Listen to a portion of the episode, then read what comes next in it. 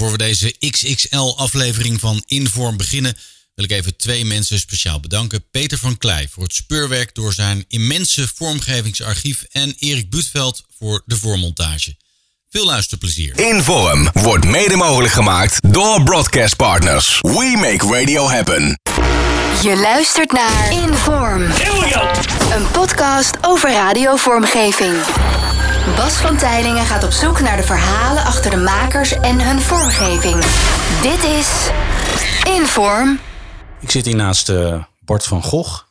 De Van Gogh van de jingles. Ehm, ja, voor de mensen die uh, heel veel over jou willen weten, moeten ze vooral je boek lezen. Dan kom je genoeg te weten. Dan kom je genoeg te weten. Uh, ik wil eigenlijk vandaag op zoek gaan naar de dingen die uh, wat minder belicht zijn in het boek. Qua vormgeving. En ik, ik, hoop dat je mij gaat verrassen. Ja, dat, is, dat zal een, een zoektocht worden. Want er is natuurlijk heel veel belicht in het ja. boek. Maar toch ook weer niet alles. Nee. Dat kan niet. Nee. Kan jij de allereerste jingle nog herinneren die je ooit hebt gehoord? Ja, ik denk dat dat toch bij Veronica was, het station van de mensen, voor de mensen van morgen. Dat okay. Een 192 goed idee, dat, uit die tijd. Dat kan ik me echt herinneren. En die zeezender-tijd met die jingles van, uh, van de Who, uh, althans van de, van de LP van de ja, ja. Dat, uh, dat is me altijd bijgebleven. Die vond ik, dat, dat was de trigger om echt jingles interessant te gaan vinden. En dat vond ik zo bijzonder, dat die kleine dingetjes die ik op de radio had gehoord... als mijn broers naar die zeezenders luisterden uh, nu op een, uh, op, een, op een echte LP hoorde. In, in normale geluidskwaliteit in plaats ja. van de, de AM. Maar wat betreft mijn herinnering aan jingles, dan kan ik die uh, 192 goed idee. ja, echt herinneren dat ik heel klein was en dat, dat nog wel. Vaart mee met 192, Radio Veronica. Het station voor de mensen van morgen. Een heel fijn weekend rust eens lekker uit. Een heel fijn weekend. Go, go, go met Veronica. En wat deed dat met je?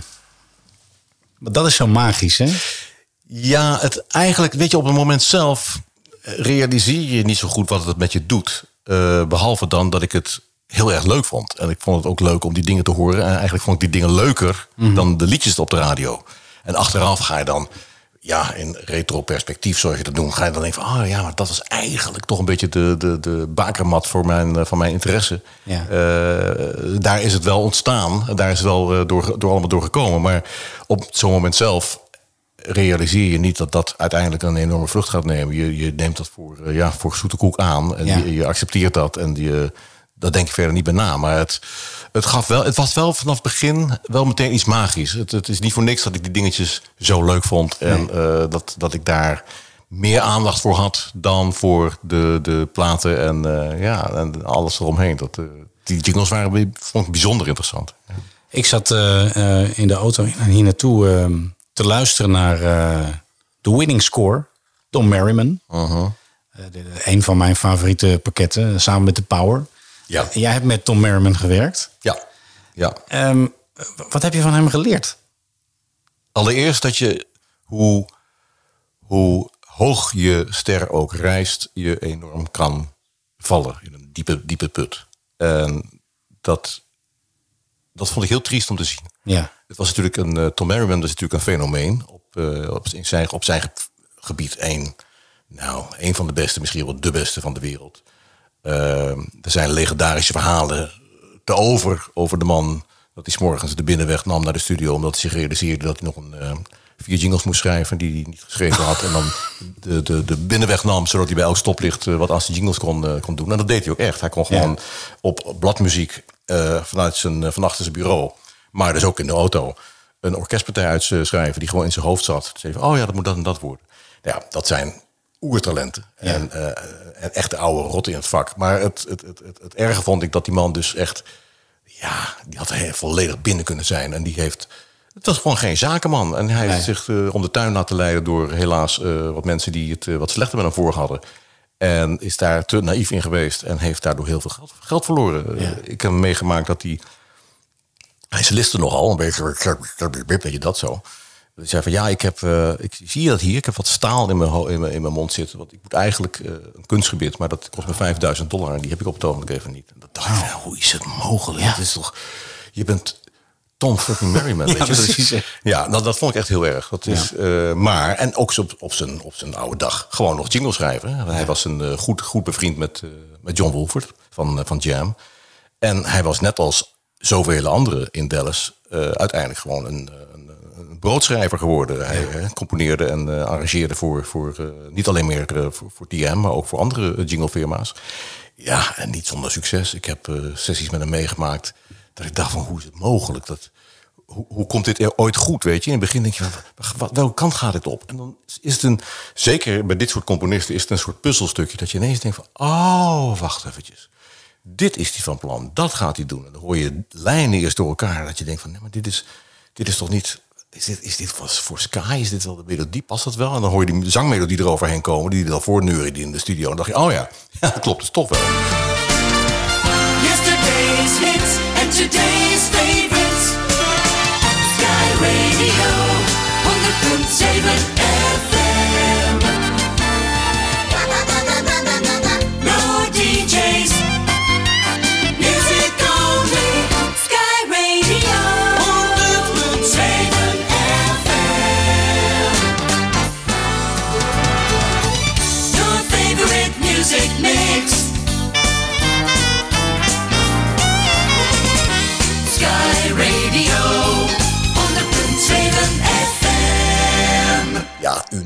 arrangementen, maar ook een zeer amabel persoon. Het was, eh, en hij heeft me ook wel benaderd, en dat vond ik echt fantastisch, eh, als ja, een, een, een, soort tovenaarsleerling. Weet je, dat, Ja, ja, ja. Hij, hij wist dat wat ik deed en hij wist dat wij in Europa eh, de, de, de zaken van Jam behartigden. En dat we heel veel dingen lieten maken in Amerika, maar dat we ook zelf onze dingen maakten. En dan, dan gaf hij me gewoon tips. Dan zei hij, joh, als je nou dit en dat schrijft, probeer dan zo en zo te denken. En probeer nou aan, aan, probeer te zien als. En dat kan hij met voorbeelden en met, met, met, met, met melodielijnen en eh, arrangementen voor blazers of voor strijkers. Waarvan die zei van ja, dan moet je wel, dan moet je dat en dat moet je in je hoofd houden. Want dan kun je niet in de war raken met het, eh, de tegenpartij van zo en zo. Nee, dat was fantastisch zoals hij het uitlegde. En ik dacht van ja, weet je, waar heb ik dat aan te danken? Dat jij het me allemaal zo vertelt, al die Ja. keukengeheimen. Ja. En dat vond hij gewoon heel leuk om te doen. Hij vond het ook, eh, ook grappig om te zeggen. Hij, hij, hij kon ook heel goed tegen, tegen aanmerkingen op zijn werk. Als hij, als hij aan mijn gezicht zag, want mijn gezicht kan kennelijk boekdelen spreken, dat ik iets minder leuk vond wat hij bedacht had. Dan, eh, dan zei hij van, eh, speak up. I can't tell you you- at your fa- face you don't like it. Ja, oké, ja, Tom, zou het mogelijk zijn dat... Nee, laat al die beleefdheid nou eens weg en zeg gewoon Ja. wat je wil. Weet je wel? Dan zeg ik, nou ja, ik vind eigenlijk dat en dat. Ik vind het tempo niet goed, of iets zus of zo. En het, het, het, het meest extreme wat we met die man hebben meegemaakt, dat was, was echt. eh, eh, ik geloof dat dat wel in het boek staat. We waren voor, eh, voor Sky Radio eh, in 2003, meen ik me te herinneren, waren we daar. En eh, we waren bezig met eh, Can You Hear the Sleigh Bells, het bekende Ja. kerstdeuntje voor Sky. En we hadden gebriefd aan, eh, aan Jam dat het eh, moest lijken op de Coca-Cola commercial. Ja. Dus het, ook- de band begon te spelen. En het had een tempo. van, Het is, het is, het is, nou, het is, nee, de begrafenis van, van Christus is met Pasen. Ja, het, is, ja. niet, is met kerst. Het moet een beetje up. Ja. Zei, eh, Tom, eh, we vinden het wat, eh, wat traag. Hij zei, ja, maar je wilde toch de Coca-Cola-songs? Ja, ja. Hij zegt, nou, zegt hij, ik heb hier het voorbeeld. Dat was een heel andere Coca-Cola-jingle die hij in zich gedachten had dan wij bedoeld hadden. Ja. Dus, dus wij op, volgens mij YouTube of wat, iets, dat ding gezocht Ja. wat we bedoelden. En zei hij, oh, oké, oké. Well, guys, take a break. En wij dus de kantine in. En hij zegt, eh, geef me even 20 minuten. En we kwamen 20 minuten later terug. En het, hij had het beroemde Can You Hear the Sleigh Bells dus geschreven. En gewoon ook uit het, uit het hoofd. En gewoon eh, volledig goed en midden in de roos. En ja, dat denk ik, nou, dan ben je, dan ben je dus echt een vakman. Can you hear the sleigh bells? Can you hear the sleigh bells? Santa Claus is coming to town.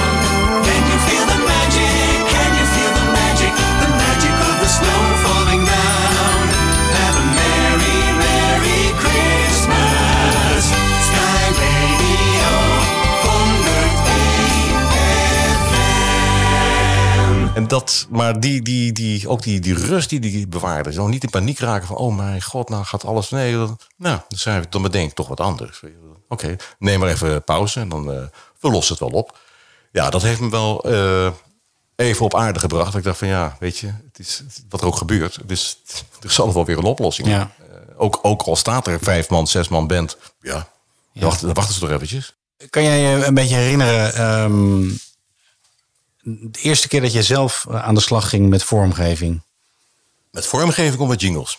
Oké, wat is het verschil? Laten we daar even op inzoomen. Oké, vormgeving is eigenlijk een allesomvattend iets voor, voor, voor wat met imaging en branding en alles voor radiozenders te maken heeft. Dat kan van een, van een weerbedje zijn tot een shout, tot een, eh, pff, als dat nog bestaan, eh, tot een, een, een liner met eh radiovideolica. Dat, dat, dat is. Dat is allemaal, allemaal vormgeving. Ja. Maar gezongen jingles ook, dat, is, dat valt allemaal onder vormgeving. Thuis, op je werk en in de auto. Sky Radio 100.7 FM. jingles, daar bedoel ik mee de station ID's. Dus Ja. de- de- gewoon de identificatie, de, de, de gezongen jingletjes, de, deuntje, de deuntjes. Ehm, dat, dat versta ik eh, onder jingles. Dus vormgeving was, begon bij mij toen ik een jaar of 15 was en net een beetje begonnen was bij Radio Centraal om een programma te maken. En daar eh, Jelle Dijkstra, Haagse Puff, tegen het eh, lijf liep. Die toen nog Buffalo Bill Papinski heette op de radio. Ja, fantastische disjockeynaam. En eh, hij, hij, hij, hij was, ja, hij was een, een hij was een beetje een vreemde eend in de bijt bij, bij Radio Centraal. Want waren natuurlijk toch allemaal Haagse jongens die eh, nou, vooral het leuk vonden om piraatje te spelen, een verzoekplaatje te draaien. En er zaten ook een paar discjockeys tussen die echt wel eh, wat, wat meer in de mars hadden. En eh, ook wel, ja, toch wel erop uit waren om daar een carrière in, in, in te proberen te, op te bouwen. En hij had dat helemaal niet. Het, ja, ja, hij was disjockey, maar ja, hij zat op het gymnasium en hij wilde de IT in. En dat, dat, Ja. dat vond hij veel interessanter. Dat was, echt, echt alleen maar hobby. En hij was ontzettend wel bespraakt. Hij had een waanzinnig Haagse accent, maar aan zijn hele woordkeus en, en zinsbouw kon je dus horen dat hij ja, niet achterlijk was. En het kwam allemaal ontzettend Haags uit. En dat was wel erg, erg grappig namelijk, die, die, die combinatie juist. En hij was heel erg met vormgeving bezig. Hij maakte jingletjes en sweepertjes en hij, hij jatte alles bij elkaar van Amerikaanse demo's van, van allerlei uh, jinglefirma's en knipte dan eh, deskundig eh, eh, WABC of NBC of wat het ook was eh, eruit en zette daarvoor in de plaats een, een, een, zelfgemaakte shout van Ja. eh, Radio Centraal. Nou, dat vond ik heel grappig dat hij dat deed. En toen zei hij op een gegeven moment zei hij van.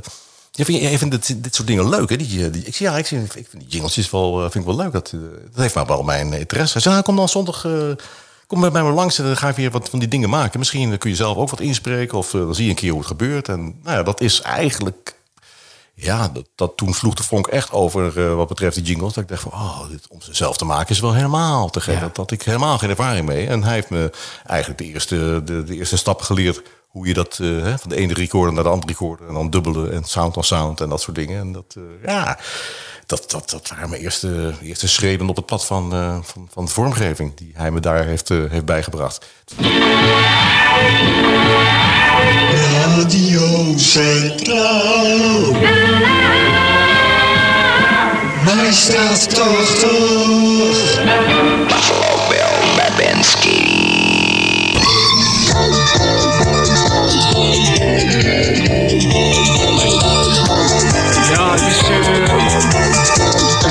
Het even wennen, want we hebben weer wat uitbreiding van apparatuur gekregen. De apparatuur plant zich goed voort in deze studio. Maar dat eh, leidt wel eens tot eh, concentratie, eh, verstoring. Vooral van Buff, omdat ik er af en toe een beetje aan moet wennen. Hè? Want ik moet dus zowel knoppen bedienen als, eh, als tekst weggeven aan u. Maar goed, het is vandaag de, de, de 15 januari 1978. Tiende programma vandaag, tweede lustrum. En we hebben iets extra's, maar het moet nog even geheim blijven. Dat laten we dadelijk pas uitlekken. Door Babinski.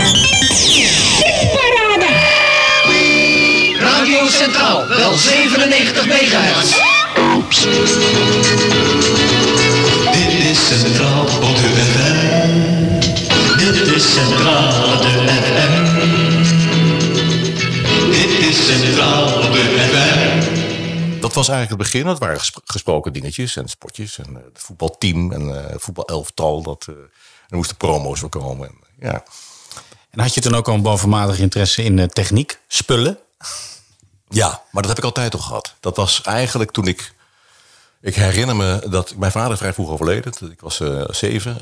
eh, dat ik voor die tijd was hij altijd met opname bezig. Hij was een geluidsfreak, een filmfreak. En eh, maakte geluiden bij, bij films. Maar Dat was toen heel bijzonder, want dat gebeurde in... Folie.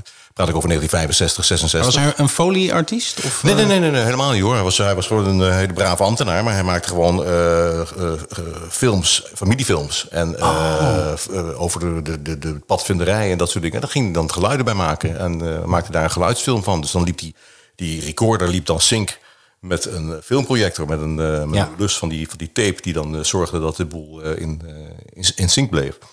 En hij maakte die geluiden thuis en dan maakte er een soort commentaar deed hij erbij. En dat, dat vond ik eigenlijk altijd heel interessant. Met die microfoons aan de gang en eh opname maken. Eh, dat, dat, dat, dus die, die interesse voor techniek heb ik altijd wel gehad. Eh, en daar, ja, dat, dat, dat heeft me altijd... ehm, altijd wel ten dienste gestaan. Laat ik het zo zeggen. Het is, no- het is nooit zo geweest dat de techniek de overhand kreeg... dat ik die techniek zo interessant vond dat ik daarin verder wilde. Maar ik, het, ik zag het wel als een soort gereedschap voor wat ik wilde doen. Ja. En dat ik daar techniek voor nodig had... eh, die mij het mogelijk maakte Ja. de dingen te maken en te bedenken die ik, eh, die ik wilde. Ja. Maar dat was in het begin echt houtje touwtje. eh cassette recordertjes, dat soort dingen. Ja. Er kwam er dan een moment dat je, ja, dat je bedacht van, oh, maar misschien ehm, een compressor limiter, een galmbak, dat soort dingetjes. Ja, in een later stadium hoor. Ik moet zeggen dat dat, dat is heel grappig. Dat ik in, ik weet het nog exact, dat is, ja, dat is ziekelijk, dat geheugen. In mei 1977 eh, fabriceerde ik vanuit het, het, het, het, het maandblad Electuur, waar een printvoorbeeld stond van een compressor. eh, Ja. kon je, dan- kon je die, eh, die printplaat kon je dan bestellen. Dan kreeg je hem thuis en dan was hij al helemaal voorbedrukt. En dan ging je naar een winkeltje. En eh, met een onderdelenlijst. En dan kreeg je die onderdelen mee. En dan kon je dat ding in elkaar solderen. eh, naar aanleiding van het schema Ja, wat erbij ja, zat. ja. Nou, dat, was mijn eerste compressor. Ja. Eh, ik geloof dat ik, nou, wat zou ik aan onderdelen alles bij elkaar kwijt geweest zijn? 70, 80 gulden in de tijd, weet je. Dat was het. En dat, maar dan, toen was ik al een paar jaar bezig. Alleen ik Ja. wist op een gegeven moment via, via, via, via van ja, eh, er bestaat iets als een compressor die gewoon zorgt dat de dynamiek eh, verkleind wordt en dat je daarmee eh, je signaal onder, binnen de perken kunt houden. En bovendien, ik vond de sound die ik daardoor Ja. kreeg, ja, dat was echt. Dat was het voor mij. Dat was radiosound. Weet je, Ja. dat was gewoon dat hele compact. En dat, ik luisterde vrij regelmatig naar EFN. Die kon je in Den Haag net een beetje ontvangen als het een beetje lekker eh, goed weer was op, de, op, op, op FM. Ik geloof 101 of zo FM was. Eh maar de zender is eh, vanuit Soesterberg. Ja. En dat hoorde ik wel, dat het geluid anders was dan van Hilversum 3. Dat je Ja. dacht?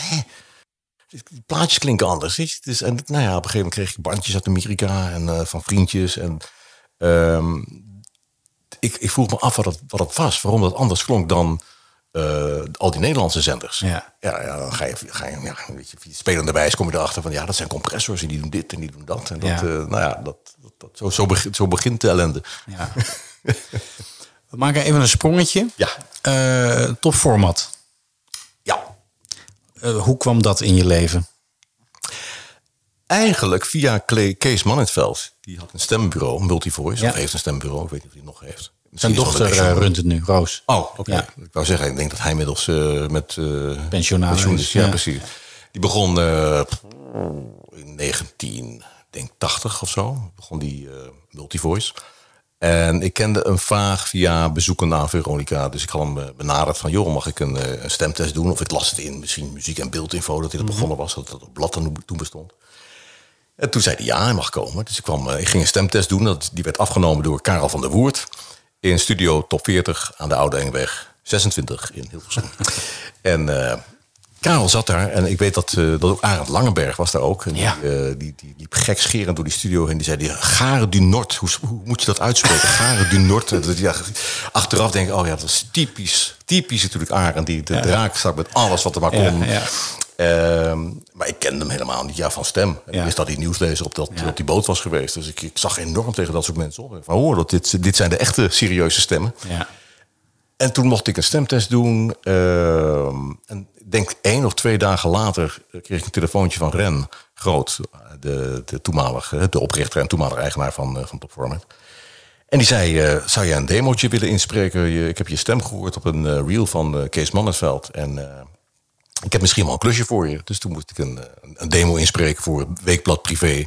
Dat is nooit wat geworden, want ze wilden uiteindelijk een andere stem. En ik was natuurlijk, ja, ik was in die tijd wel een beetje disjockey. En ik, ik had wel Ja, ja. een aardige stem, maar ik had totaal, totaal geen enig benul van tekstbeleving of hoe je iets eh, vorm kon geven of hoe je met, de- met je stem kon spelen, zodat je een, een, een boodschap geloofwaardig over kon brengen. Dat Ja. was, ja, dat, dat, dat, dat, dat had ik totaal geen ervaring mee. Dus dat heeft, eh, dat is, ja, langzamerhand is dat dat geworden. Ik af en toe een sportje mocht, mocht doen voor, voor, voor, eh, voor Top Format. En hij belde op een gegeven moment steeds vaker eh, voor heel vaak snelle payoffs. Even gauw aan het eind van de spot nog eh, even iets roepen. En de meest lucratieve klus was het spotje voor de drogisterij Ethos, waar hij een jingle voor gemaakt had. En ik moest vanuit Den Haag naar uh, Nederhorst en Berg. eh, naar de MC-studio. En ik moest het. daar was de tekst. En die tekst luidde: Ethos. Klaar. 700 gulden. Toen dacht ik. Hey, hey, dit is, dit, is is, interessant. Leuk. Ja, dit ja, is ja, interessant. Maar ja, eh, van Lieverlee eh kwamen er meer spotjes. En ik deed heel veel, heel veel lokale spots in Den Haag. Inmiddels voor allerlei piratenzenders. En Ren die kreeg daar een beetje lucht van. En ze was op zoek naar een tweede man. En eh, nou ja, op een, op een, op een receptie van, een, eh, van diezelfde Karel van der Woert... die inmiddels zijn eigen studio begonnen was in Amsterdam. Eh, boven Imke Roos Import in, eh, in, in Zuidoost. Eh, wat die studio, was die studio upstairs begonnen. En op de openingsreceptie kwam ik eh ja, Ren weer tegen. Ik zeg, joh, ik zeg, heb jij niet een keertje met al dat werk van je misschien wat assistentie nodig? Want ik, Ja. heb wel, ik had er wel oren naar. Nou, en toen kwam het bekende verhaal van ja, maar ik heb net Jeroen van Inkel aangenomen. Enzovoort, enzovoort, enzovoort. Maar dat was wel het, nou, dat was wel de, de, de, het begin van, van het, het, het, het intensievere contact. En uiteindelijk mijn baan daar. Ja. We gaan even iets luisteren. Ik ben Ja? blij dat jij wat voorbereid hebt. Ja, want, nee, eh, ik ga wel even kijken of je dit nog, eh, dit nog wat zegt. Kunt honderden guldens besparen op auto-onderhoud. Want Fastfit monteert originele merkuitlaten, accu's, schokdempers en banden voor een vaste lage prijs terwijl u wacht. Zo profiteert u van gespecialiseerd vakmanschap en inkoopkracht van 16 Fastfit-vestigingen. En natuurlijk van de extra lange Fastfit-garantie tot maximaal 2 jaar. U bent welkom zonder afspraak, ook zaterdagmorgens bij Fastfit. Rijswijkseweg 340, telefoon 95 0029. En ook op koopavond, Loosduinzeweg 635, telefoon 45 79 00. Want Fastfit houdt u mobiel. Het Amerikaans Stockhouse houdt wegens magazijnverbouwing een grote opruiming en geeft nu extra hoge korting op alle merken. Blouses nu vanaf 1995, broeken vanaf 1750, leren broeken vanaf 79 gulden en suède vanaf 219 gulden, leren jacks vanaf 275 en leren rokken vanaf 79 gulden. Zo zijn er ook nog joggingpakken voor dames, heren en kinderen en nog veel en veel meer. Amerikaan Stockhouse. Fijn je kade 18. Wie is die man? Verschrikkelijk. Was dit een beetje uit die tijd? Ja, ik, dat wist, ik heb dat wel eens eerder verteld. Het was, eh, nou ja, toen werkte ik al bij Top Format. American Ja. Stockhouse hebben wij gemaakt met eh, een- pep, pep, pep, pep, pep, 1983, denk ik, voor Radio Stad Den Haag. Die bestelde toen heel veel spotjes, dus ik werkte er toen net een paar maanden. Ja. En eh, ja, ik sprak toen helemaal inderdaad eh, een soort van... Ik, ik, heb, ik kan het niet eens meer nadoen. Weet je, als je me, als je me vraagt nu een Hagenees na te doen... doe ik me dat beter dan dat ik dit, eh, dit toontje... eh, kan Oh, hoe heb je dat dan gedaan qua accent? Want nou ja, dat, dat, dat, daar was dit een gevolg van. Ik, ik had niet echt een ontzettend Haagse accent, maar je kon... Ik had, ooit, Horen, ik had ja. ooit- ja, ik had ooit een, vriendin, een vriendinnetje in Dodewaard... en haar ouders eh, die spraken de legendarische woorden... je kunt wel horen dat je uit een grote stad komt. Fantastische uitspraak. Heerlijk. En dat was ook zo. Ik had best wel een Haagse, Haagse tongval. Ja. En ik vond dat absoluut niet kunnen in die tijd. En dat was ook, het was ook niet echt eh, wenselijk. Als je op de nationale radio iets wilde doen, dan was het niet. eh, nee, dat was een Haagse accent niet echt een, eh, een pre. Dus ik wilde daar vanaf. En ik, ik ben nogal obsessief. Dus ik wilde daar ook echt, maar dan ook onmiddellijk vanaf. Dus Ja. ik kreeg, ik kreeg logopedieles. Toen was ik een jaar of 19. En dacht toen ook dat ik binnen drie weken dat moest klaren. Ja. Dus ik ging ontzettend veel oefenen. Echt tot vervelens toe. En alles overdreven uitspreken. En dit is, ja, een, paar jaar daarna. Ik was toen een jaar of 24 of zo. En toen had ik inderdaad een soort eh, overcompensatie om, eh, om Netjes te spreken. spreken en goed te articuleren. En ik ben zo blij dat dat, naar mijn weten, eh, een beetje genormaliseerd is in de afgelopen 30 jaar. Ik, ik, heb, ik heb er nog één. ah, nog erger. Als je niet op Stad Den Haag adverteert, kun je je geld maar beter in je zak houden. Want van de allerbeste is er maar één. Radio Stad Den Haag. Telefoon 070 466 570. Moest je met de trein mee. Ja, maar dat was wel ooit mijn specialiteit. Ik, eh, dit, dit viel nog mee. Zoveel mogelijk in een spotje krijgen. Zoveel mogelijk in een spotje krijgen. Want die mensen wilden alles gecommuniceerd hebben. Ook Ja. telefoonnummers. En vooral wanneer ze gesloten waren. Maandagochtend gesloten. Ja. Dat, soort, dat soort teksten.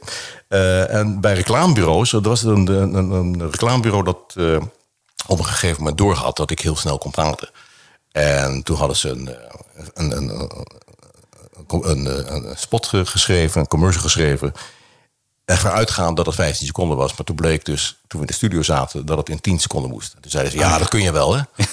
En dat heb ik ook, ik heb het ook inderdaad gedaan. Alleen ik vraag me af of het ooit te verstaan is geweest. Dat iemand was echt de boodschap-. Dat, dat is echt niet normaal, niet normaal. Maar ik kon, dat, ik kon dat heel snel. Dat kan ik ook niet meer hoor. Die snelheid ben ik echt wel kwijt. Dat is, eh, ja.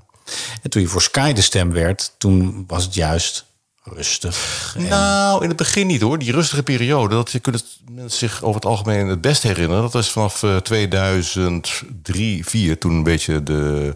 Vijf eigenlijk. De rela relaxte muziekmix kwam toen. Ja. En eh, toen werd het dan ineens wat softer. Het moest ook Sky Radio, weet je wel. De, die relaxte muziekmix. Kreeg je toen. Maar in het begin, toen Sky net in de ether was in 95...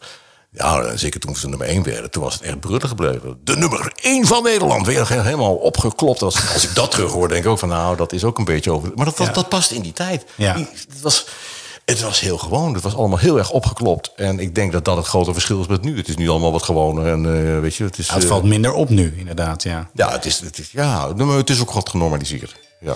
Ik kan echt gewoon eh, door jouw stem ehm, weet ik gewoon ook nog, natuurlijk ook door de teksten en de dingen, maar dat Sky Radio 100.7 FM. Ja. Dat, is- dat zit voor mij vast aan, aan Sky Radio. ja, dat was natuurlijk ook de kracht toen.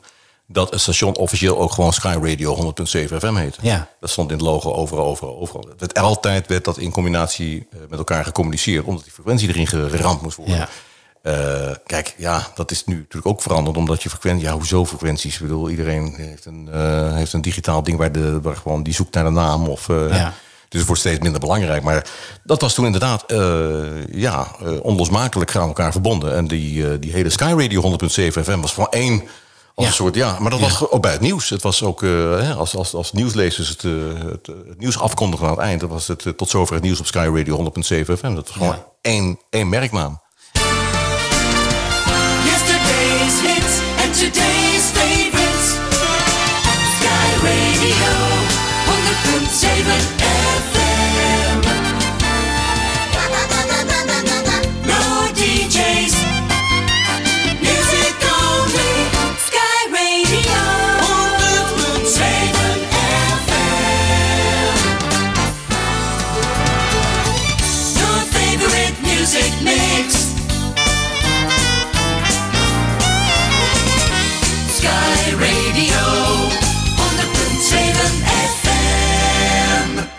Dat al die frequenties op een gegeven moment gingen wisselen. Ach. Dat was een ellende. Kan, je daar nog iets Nou, van... qua eh, facturatie kan je wel. Was dat geen ellende nee, hoor? dat snap ik. Nee. We hebben echt, volgens mij hebben wij echt elk mogelijke eh, eh, zenderpakket waar Sky op, op, nou ja, niet alleen geboden had, maar waarvan ze dachten van nou, misschien krijgen we die wel. Of misschien krijgen we dat wel. Ehm, hebben we ingezongen tot op het, echt, volgens mij nog zelfs twee dagen of zo voor de, voor de veiling, dat Ton Lathouders me belde. En zei van, ja Bart, stel je nou voor dat we het pakket van Classic FM krijgen, 90.7, wat dan? Ik zei, nou, dan zingen we toch 90.7. Ja, hoe zou dat klinken? Kun je dat nog even laten horen? Nou, ook weer gedemoed, weet je. Dat, dus we waren overal, overal voorbereid. Ja. Ja, Ja. ja. We maken even een stapje naar Amerikaanse pakketten, vertalen naar eh, bijvoorbeeld Nederlandse pakketten. Ja. Ehm, bekend voorbeeld eh, bij Veronica is WIND. Eh, wat, dit is Veronica. Mhm. Ehm, je zegt het net al, stationsnamen, frequenties. Die pakketten zijn dan gecomponeerd op eh, de, het aantal lettergrepen en dat soort dingen. Kan je daar nog dingen van herinneren dat je een pakket kreeg waar je iets van moest maken? Dat je dacht, oké, maar dit is een uitdaging. Ja, zeker. Dat was nog notabene een van mijn allereerste klusjes voor Top Format... voordat ik er eh, in vaste dienst was. Ik had een soort tentamen, zeg maar. Oh. Sessie bij, eh, in Volendam bij Studio Arnold Muren. En daar zongen wij op één dag de... Kun je nagaan, hè? Eh, op één dag werden we jingles gezongen voor Radio Decibel. Eh, op het pakket Sensation van eh, William B. Tanner. En op dezelfde jingles werd als substation eh, werden de jingles gezongen voor European University Radio. nou, ik, ik hoef het niet eens uit te leggen. Nee, Het is wel, ja, dat was wel een, dat was een uitdaging. Maar weet je, dat, het kan wel. Weet Ja. je, het, het kan wel. Als je, als je een beetje fantasie hebt, dan lukt natuurlijk alles. We hebben de gekste dingen moeten zingen op, eh, op, op, op, op jingle tracks waarvan je dacht van ja, hoe krijg je dit, hoe krijg je dit erin?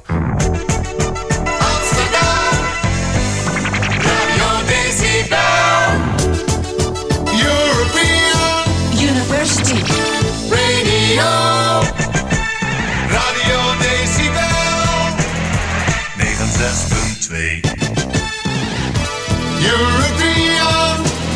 University Radio. Radio Decibel. European University. Ja, ik heb, we hebben het al gedaan, al geprobeerd. En later, jaren later, had ik het met John Wolf het erover. Dat ik zei van, nou, John, af, en toe komen namen. Hij zegt, Bart, je wil niet weten wat wij af en toe moeten zingen. Dan beginnen we te shouten voordat de muziek begint. Eh, omdat we anders de tekst niet in krijgen. We zingen dan ongeveer twee keer zoveel lettergrepen als in het origineel. En daarnaast, eh, daarna, aan het eind, zingen we nog in een a cappella toefje omdat we nog, nog een stukje tekst over hebben. Hij zegt, wat dat betreft zijn het gewoon eh, veredelde amateurs hoor. Hij zegt, Ja. dat is echt, dat, zeker, zeker. Weet je, dat- dat is echt waar. Eh, en dat zijn vaak de meest succesvolle stations ook nog. De, de, de, de, de, de mom en dad eh, stations in de, in de Midwest. In die, in, die, in die enorme gebieden waar, eh, ja, weet je, waar, waar maar heel weinig zenders zitten. Maar dat is, daar is radio echt nog een ontzettend ehm, sociaal medium. Eh, nou ja, ik praat nu wel over die tijd. Het is wel iets veranderd. Maar ook- zelfs in deze tijd is radio daar nog veel meer een sociaal gebeuren dan eh, in de, in de, in de, urban, in urbanisatie. Dat is, ja. Ja. als je op het platteland woont, eh, daar hadden ze ook veel langer nog AM. Want dat Ja. draagt natuurlijk veel verder dan FM. Dus dan hadden ze echt wat aan die, eh, aan die middengolf.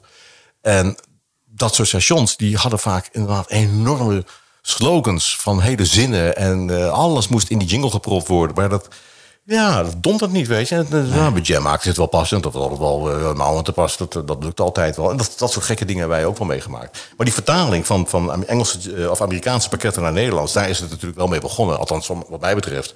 Dat we eh resyncs deden Ja. op, op bestaand materiaal... waar we eh, Europese en om te beginnen Nederlandse teksten op, op verzonnen en zongen. En daar leer je wel heel veel van, moet ik zeggen. Dat is wel...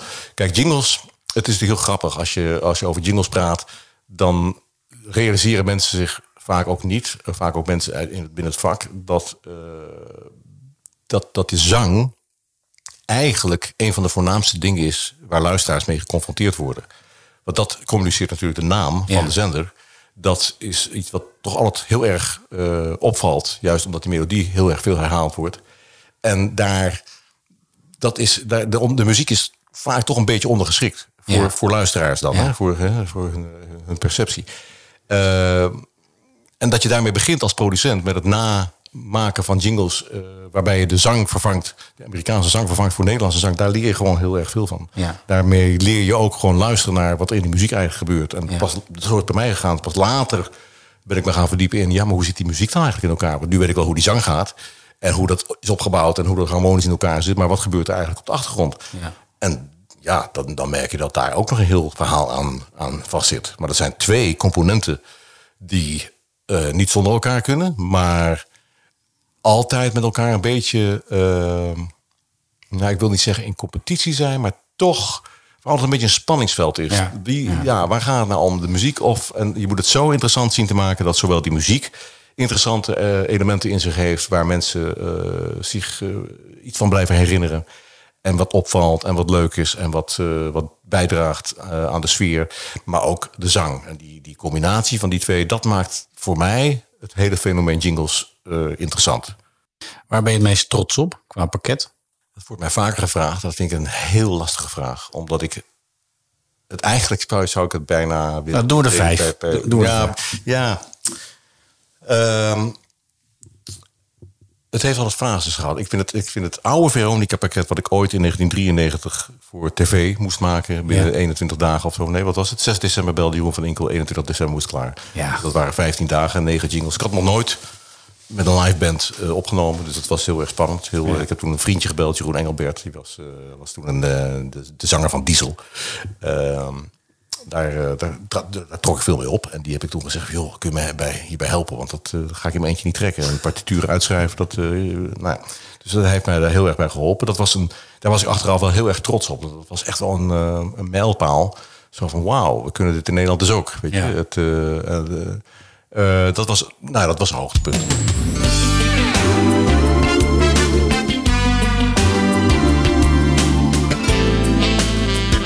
Dit is Veronica.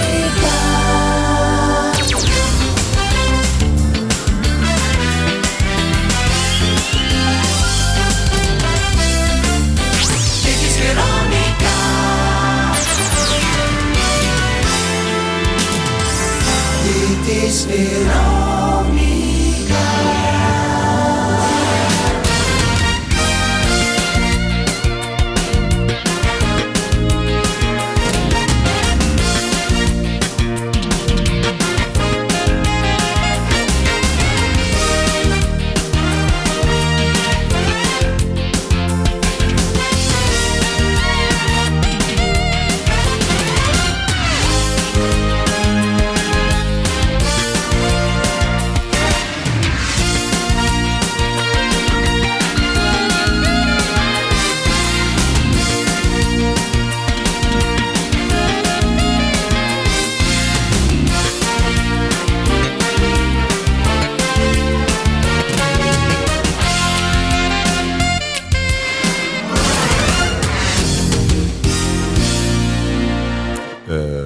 De oud-radiodirecteur, programmadirecteur eh, Frans van Maren van Sky Radio, die noemde dat altijd het eh, Flintstone pakket. Het, eh, het, het, het Radio 10 Gold pakket uit 1995, met, Ja. wat geënt was op de oude PAMS eh jingles.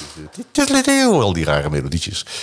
En rare belletjes en dingetjes. Dat vond ik ook wel heel erg leuk om te doen. Maar ook omdat het weer de eerste keer was dat we zo'n pakket deden. En dat is vaak toch de grootste uitdaging. Dan heb je de meeste spanning en de meeste adrenaline ook. Ja. Eh, en is iets, iets wat er nog niet is, maken is altijd wel heel erg eh, ris riskant enerzijds, maar ook wel een enorme uitdaging en ook heel leuk om te doen.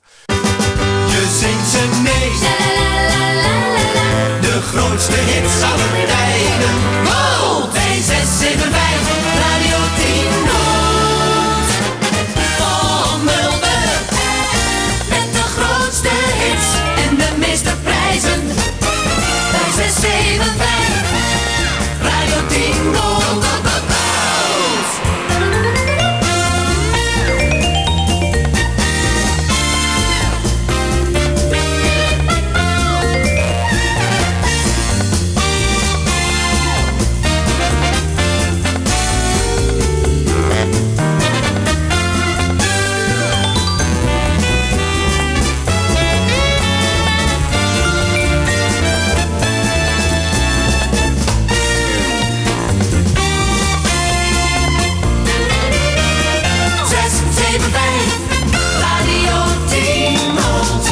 was ik trots op. Het, het pakket voor de Tros van 64 jingles in datzelfde jaar. Met eh, voor elk programma op de zaterdag acht jingles. En dat waren acht programma's. Het, Ja. eh, dat vond ik echt leuk. Zeker Was dat met al die eh, verschillende namen? Nee, dat was, nee, dat was veel eerder. Dat was, het, dat was een pakket van Jam uit, eh, uit Dallas. voor, de Best Show in, in 87. Dat was inderdaad op jingle 6 van de Best Show 2 hadden we 46 zangversies. Met, eh, ja, van Jan Pelleboer tot Linda de Mol tot echt iedereen. Wat, eh, En dat was ook zoiets, het moet allemaal passen. het moet allemaal passen en het werd allemaal passend gemaakt. En, nee, dit was een, eh, een custom pakket wat we in de zomer van 95 gemaakt hebben met een live band.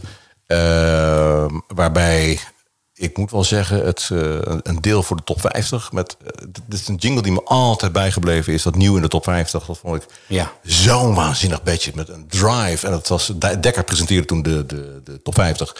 En die zei ook, dit is zo'n lekker bedje om overheen te praten. Dat je, je wordt gedwongen een bepaalde eh, power in je stem te leggen. En je moet naar een climax toe, wat ook de bedoeling is bij een nieuwe binnenkomen. En dan paf, dan komt die, dat koor erin. Ja, dat, dat, dat, alles klopt aan het ding.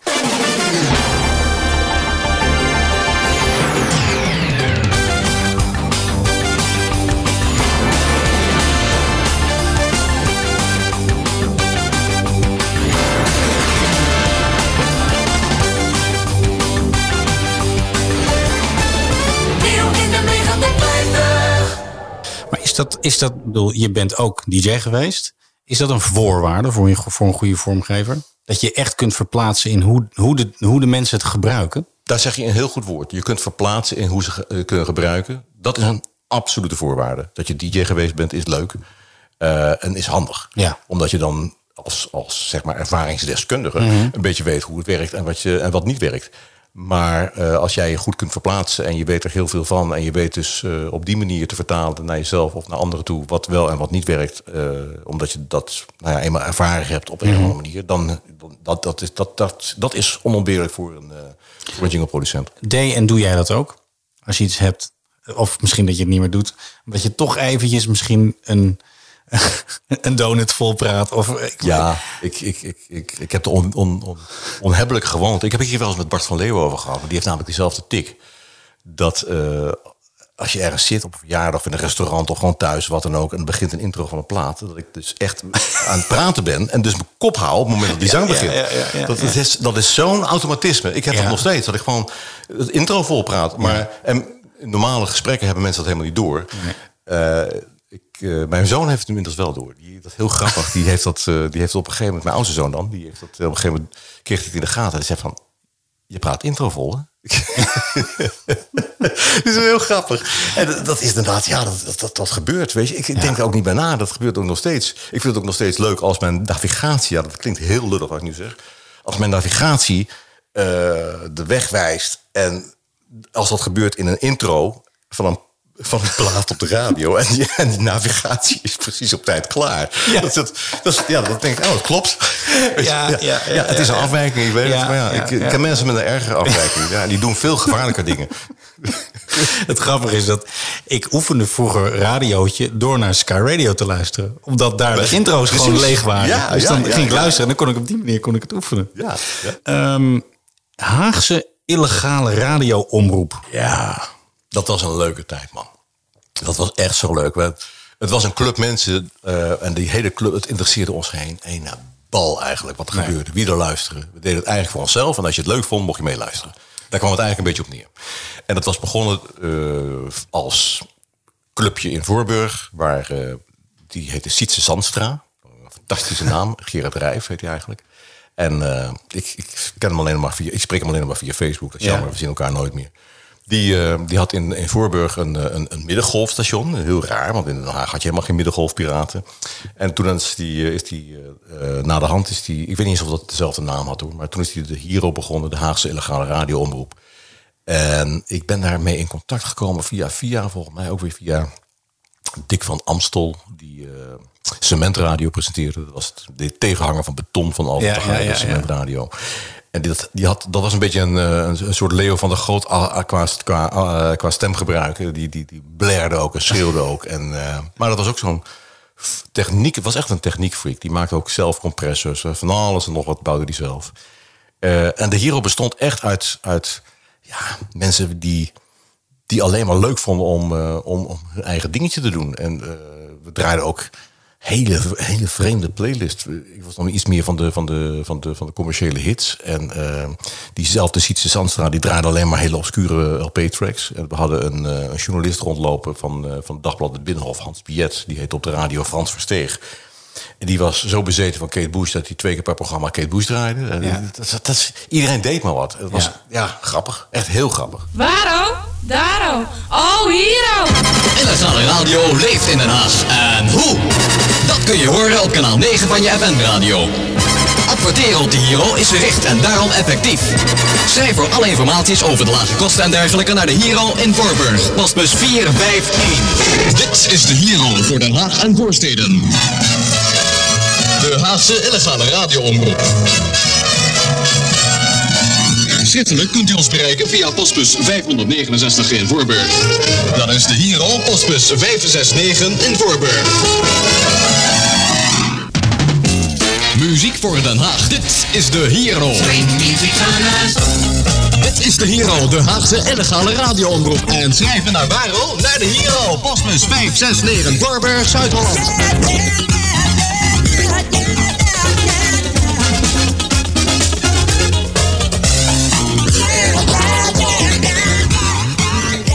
Hoe zat dat qua vormgeving in elkaar? Heb je daar nog wat voor betekend? Ja, daar heb ik heel veel voor gemaakt. Ik heb er heel veel jingles voor gemaakt. En eh, Samen met anderen ook, want ik was niet de enige. Er waren anderen die ook eh, allerlei... Iedereen, iedereen maakte maar wat, weet je. Ja. Het was gewoon leuk. En op een gegeven moment maakte ik zoveel dat ze zeiden van... Ja, ja, ja doe dat maar, dat is wel leuk. Jij kunt dat wel leuk.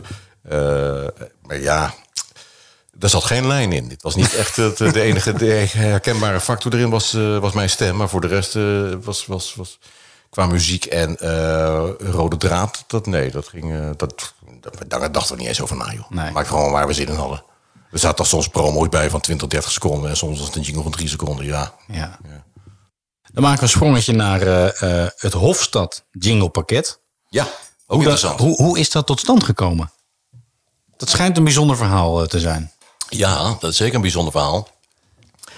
Ehm, laat ik het in goede chronologische volgorde vertellen. Cas van Iersel, die eh, was altijd betrokken bij Haagse zenders.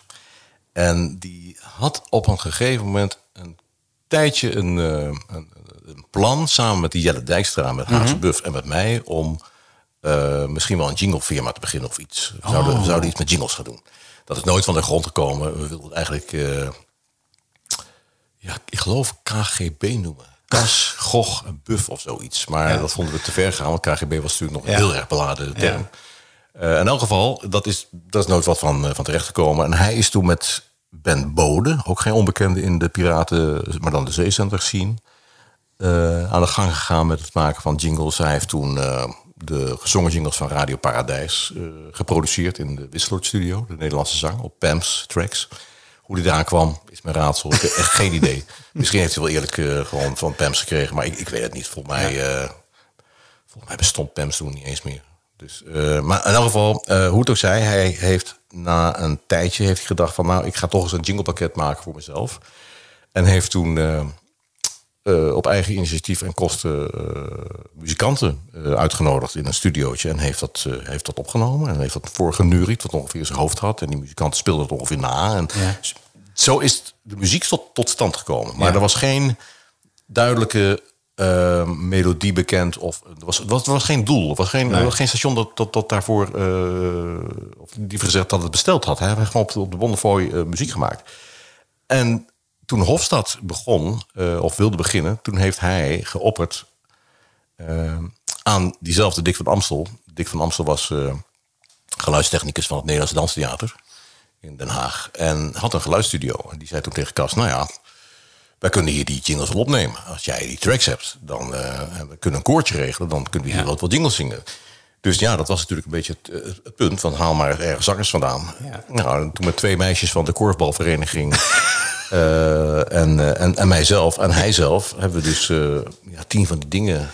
Het pakket bestond uit tien jingles. En we hebben er geloof ik zes ingezongen. Daar hebben we volgens mij twee zondagen over gedaan. Over die zes jingles. Want we konden natuurlijk geen van allen echt zingen. Nee. Dus dat was een heel gedoe. En de laatste vier, toen had iemand anders weer contact, toevallig via een plaatmaatschappij. En ik denk dat dat die Hans Piet was, via het dagblad Binnenhof. eh, contact met eh, Hans Hollestelle en Jodie Pijper. En die hebben toen met z'n tweeën eh, in ruil voor een interview over hun iets, plaat, wauw. whatever. Ja. de laatste vier jingles ingezongen in, ik denk een half uur of zo. Gewoon. En strak en goed en stemmig en alles. En zuiver en eh, verstaanbaar. En, Ja. Nou, echt een wereld van verschil. Hofstad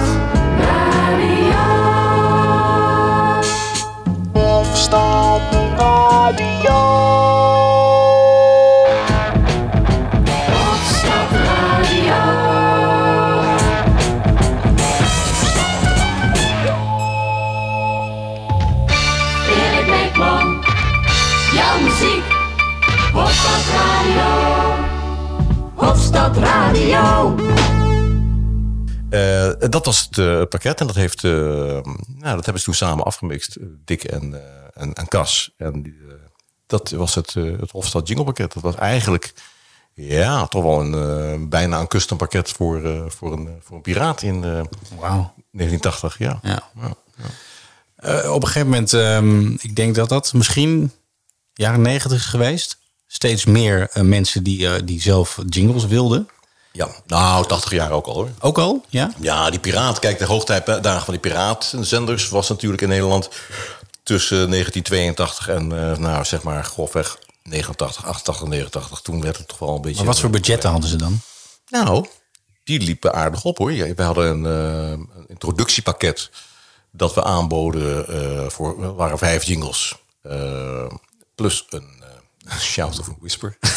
De welbekende shouts en whispers. Ik heb ze ook nog op een datje staan. En de a cappella. Ja. I don't think this is quite normal. De a cappella's van de jingles. En die, die vijfde waren dan niet exclusief. Dat was een, eh, we hadden een paar pakketten die, die daarvoor gebruikt werden. Ja. Ehm, en dat was dan een aanbieding voor, geloof ik, 995 gulden. Oh. Op een gegeven moment was het, hadden we dat toch verhoogd naar 2500 gulden. Want Ja. dat, liep de spuigaten uit. En ik denk dat de meeste pakketten, als je nagaat dat de jingles toen ongeveer een, nou ja, zeg maar ongeveer een 500 gulden per stuk kosten. Ehm, en de, ja, we hadden dan meestal een pakket of een jingle of 15 tot 20 in een pakket zitten. Dus je praat al gauw tot uh, 7.500 tot 10.000 gulden. En vaak nog wel meer ook. Dat waren best wel, uh, ja, dat waren lucratieve dingen hoor. Dat Ja. waren echt wel, uh, echt wel serieuze budgetten voor, voor illegale zenders, voor piratenzenders. Ja. Ja. Ja. Radio Tour de France. ja. ja. Wat, wat, wat roept dat bij je op?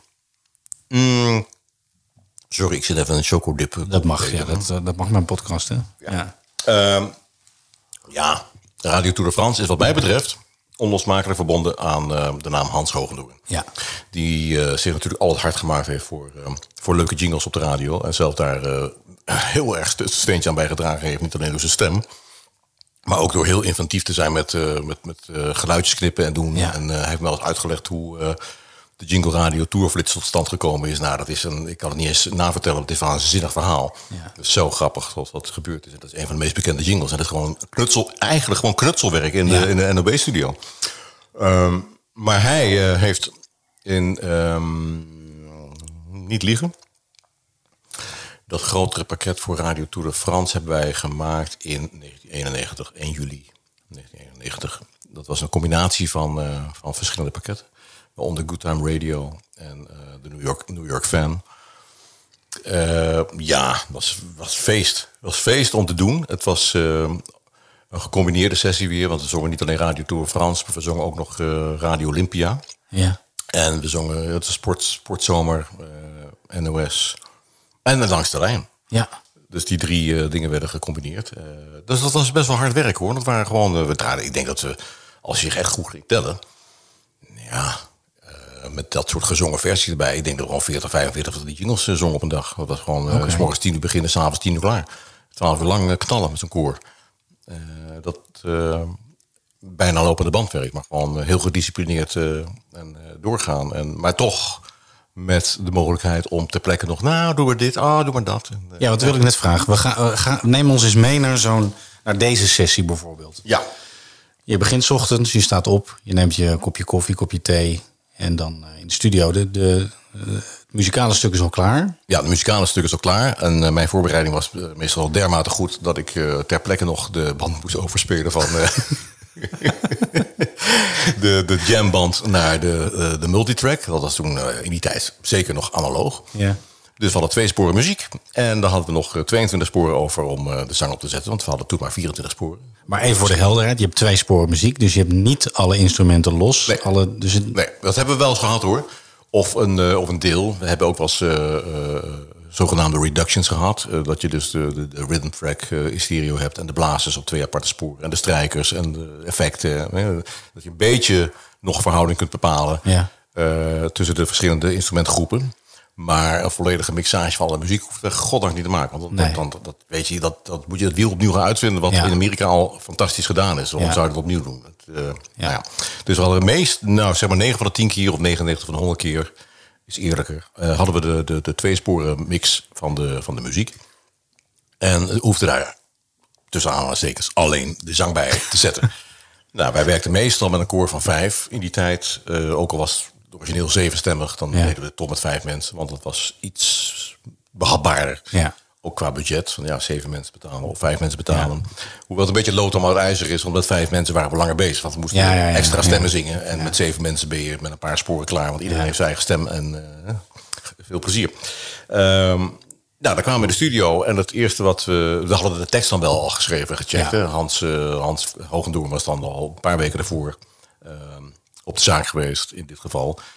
Eh, want ik was, ik was net van die dag van vakantie teruggekomen. Dat was mijn eerste klus na de vakantie. Oh, ja. Dus de tekst hadden we van tevoren al geschreven en doorgenomen. En hij had er hele goede ideeën over. Van, van Goes tot Gorendijk en dat soort eh, alliteraties. Daar had hij al over nagedacht.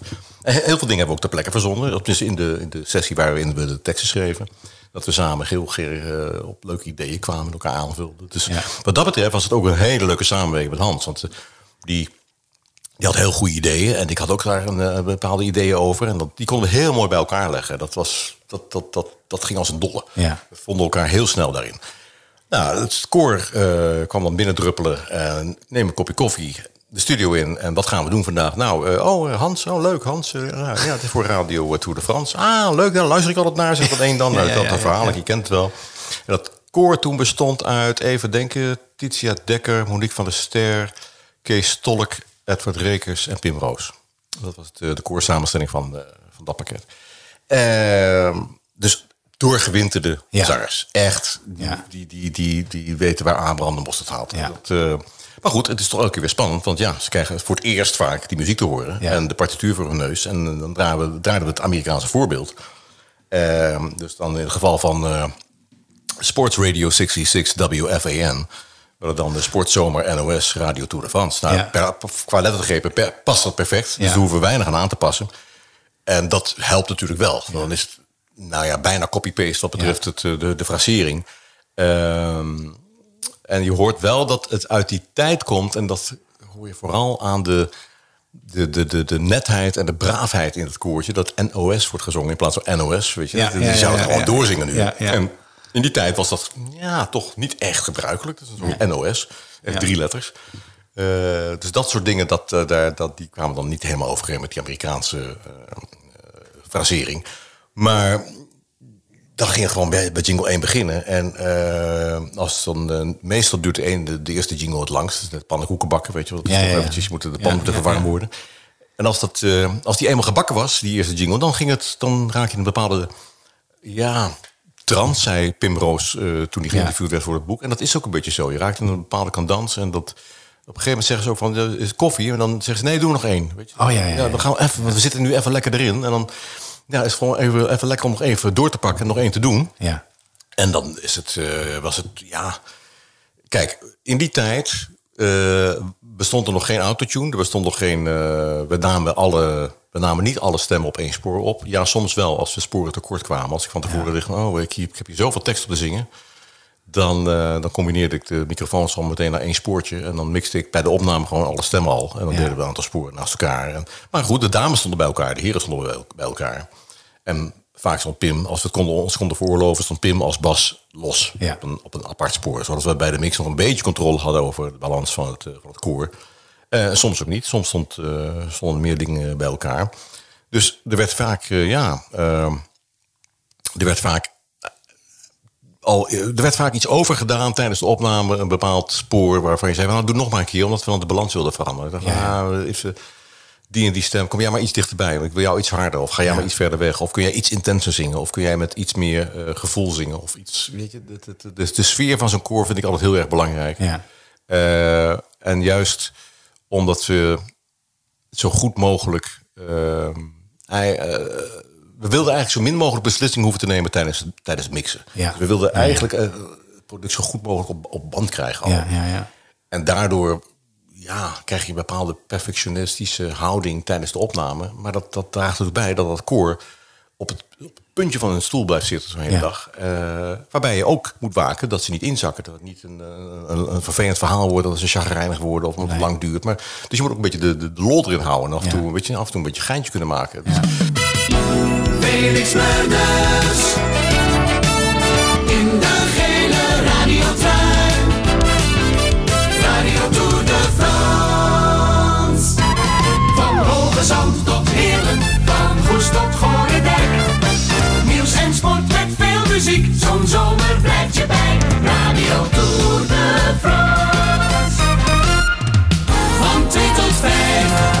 Radio Tour de France. De leukste muziek en woorden vol actie. Zo'n zomer blijft je bij. NOS Radio, NOS Radio.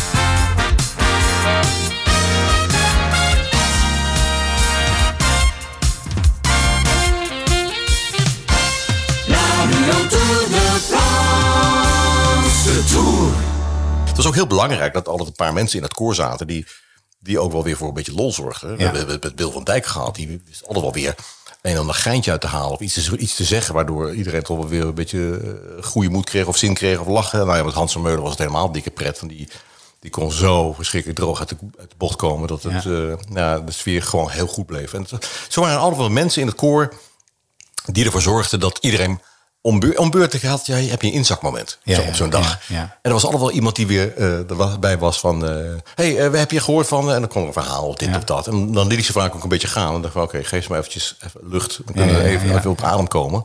En zelf ook de sfeer erin houden. hè. Gewoon het, ja, proberen de- vrolijkheid erin te houden. En, en proberen die, die, die, dat gevoel vast te houden. Van, En leverde dat ook wel eens gekke, gekke zangdingetjes op? Die ook uiteindelijk dan gebruikt zijn, maar helemaal niet op de planning stonden. Mm.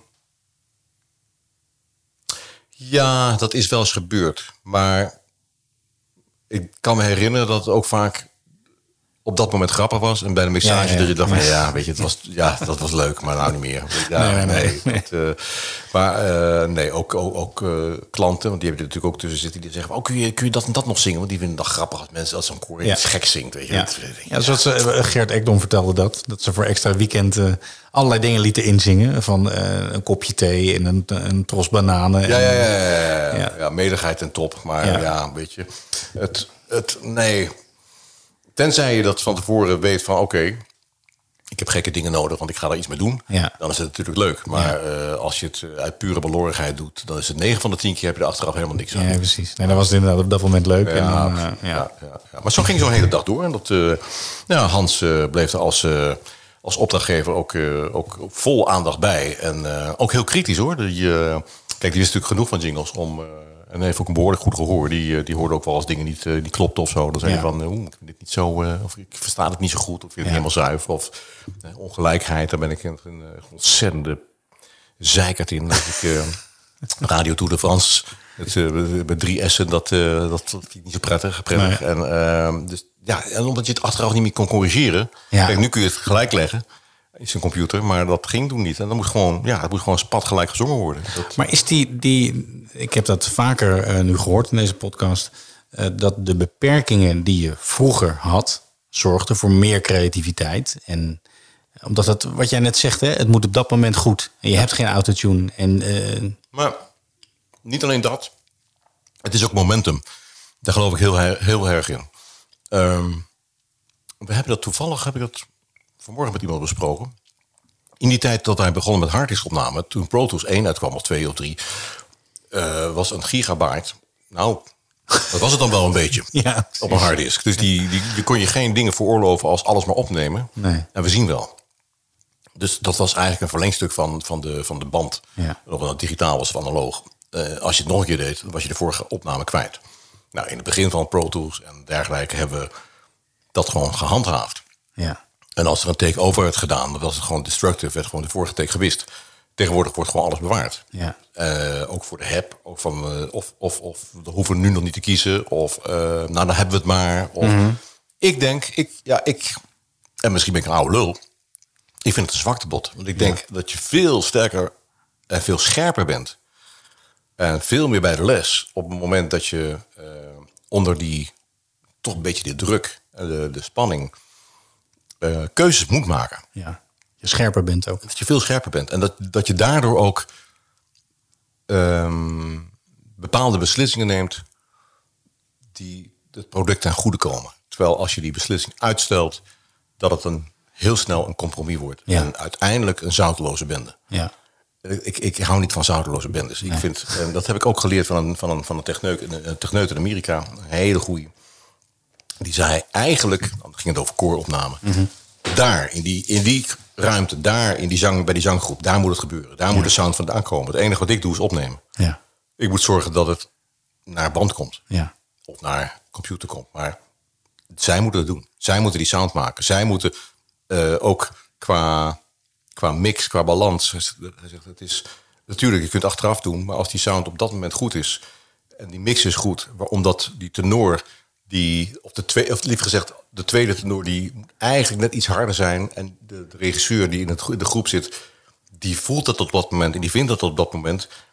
Dan geeft het een heel andere klank dan wanneer je dat achteraf zou mixen. Want omdat hij iets harder moet zijn, komt hij niet alleen dichterbij, maar hij gaat net iets intenser zingen. Ja. En juist door die stemverandering en die, die, die, die kleurverandering die je door- daardoor krijgt, krijgt zo'n jingle bepaalde ballen en bepaalde sound. Ja. Heel anders dan wanneer je gewoon in, een- in, een- in, een- de- de balans, in een mix zoekt. Ja. Dat, dat is een, en plus het feit dat je als je met zoveel mensen zingt, een, eh, het effect krijgt van boventonen en eh, dingen die op elkaar gaan inwerken, harmonieën die cluster, een bepaalde cluster vormen, die heel anders is dan wanneer je de stemmen individueel opneemt. Als je een gemixt koor bij elkaar zet, dan geeft de ruimte ook nog een keertje die, die de, Ja. de- als een klankkast en reflecties.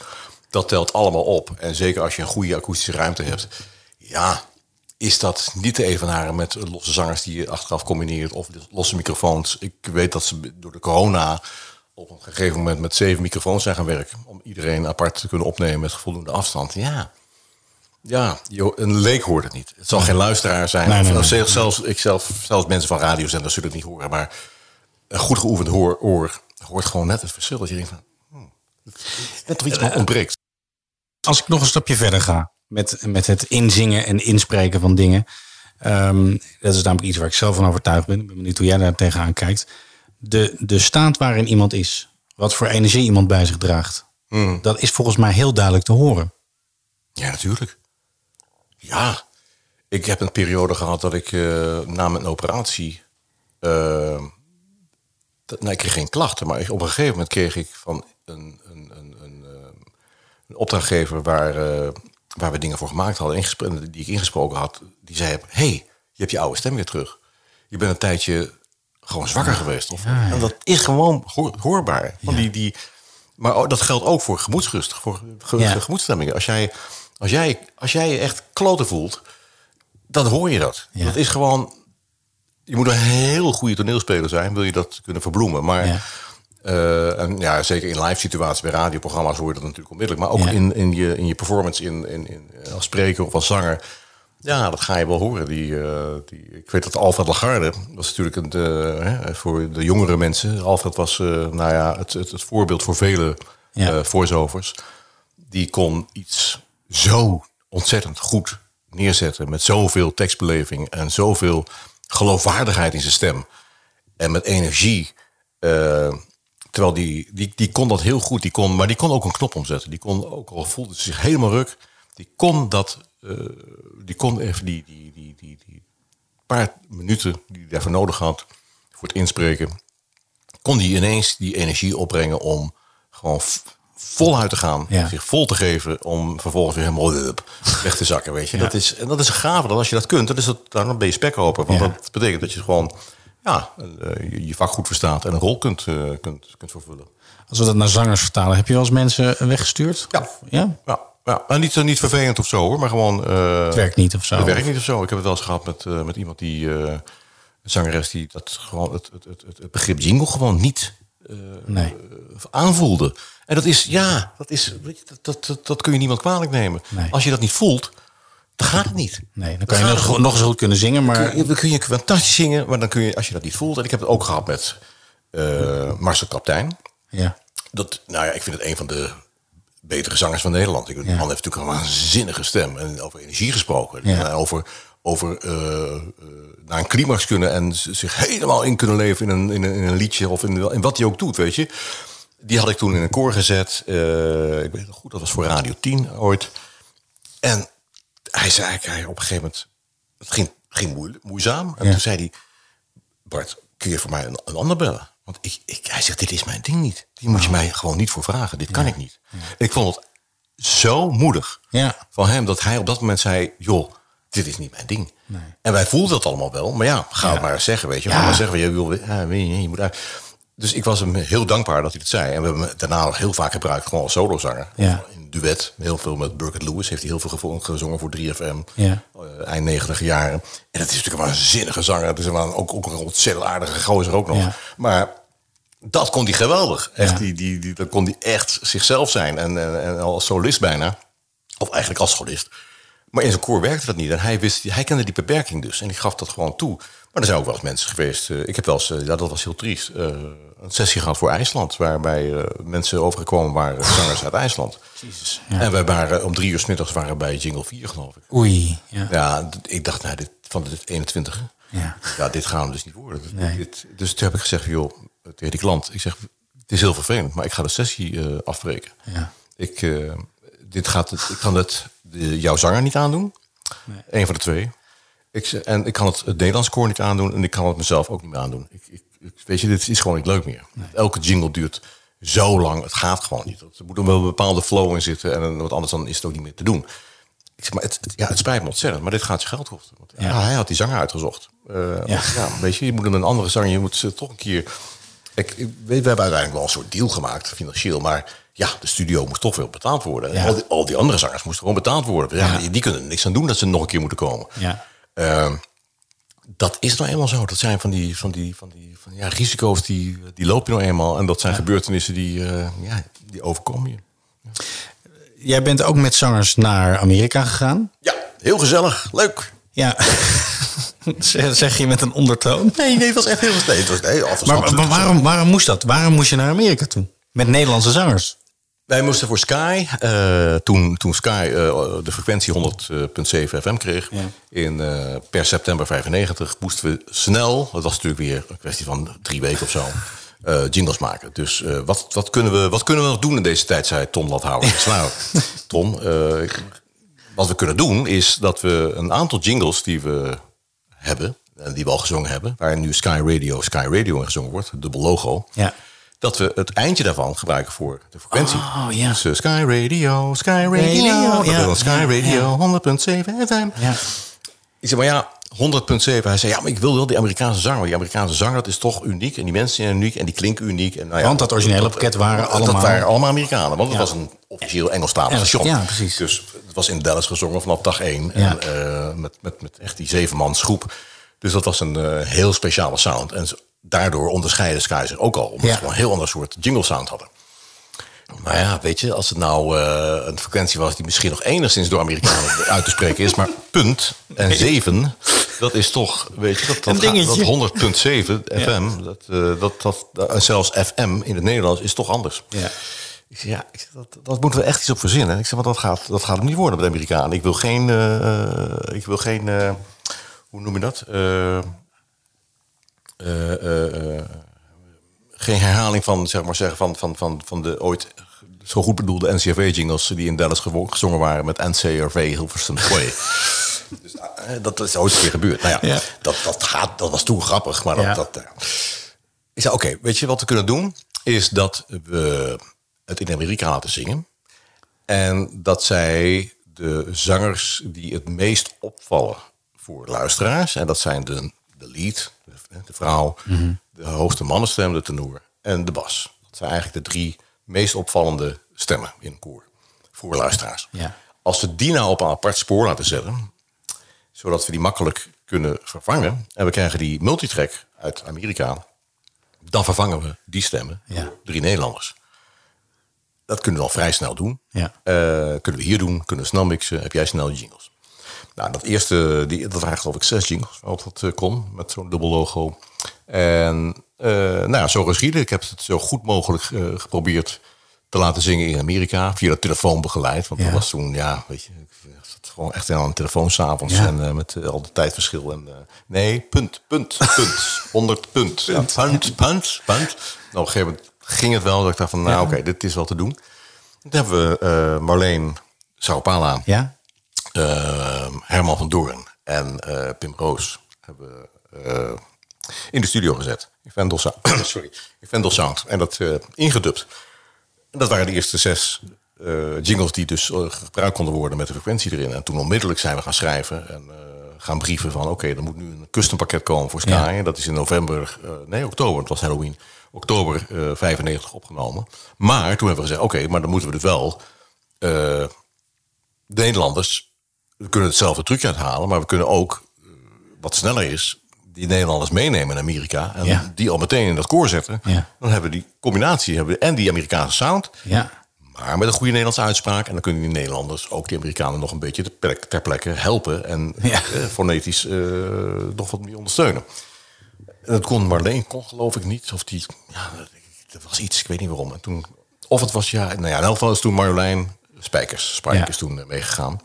En Edward Rekers. Eh, nee, het was niet Herman van Doorn trouwens, de eerste keer. Was Edward Rekers. Ah, ja. Eh, en, eh, en, en Pim Roos. Die zijn met z'n drieën meegegaan. Er staat een filmpje op internet van op, op onze site bij het, bij het Bart Magazine. Heel gezellig. Echt een paar dagen echt dikke lol gehad. Ik had Nederlandse kennissen daar. Ja. Die, die Pim ook weer bleek te kennen van vroeger. Dus dat was heel erg grappig. Allemaal uit Den Haag. En eh, nou, leuk. Een paar dagen in Dallas geweest en het daar ingezongen.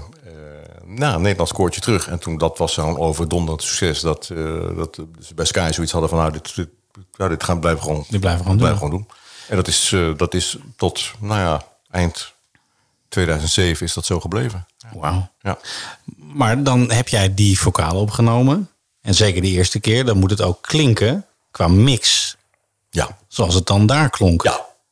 En dan heb je niet... eh, Doe mij de plugins even in die tijd. Nee, maar ehm, wat dat betreft waren die Nederlanders echt wel profies. Die, die, die pakten de, het manier van blenden en zingen, zoals die Amerikanen dat deden, vrij heel snel op.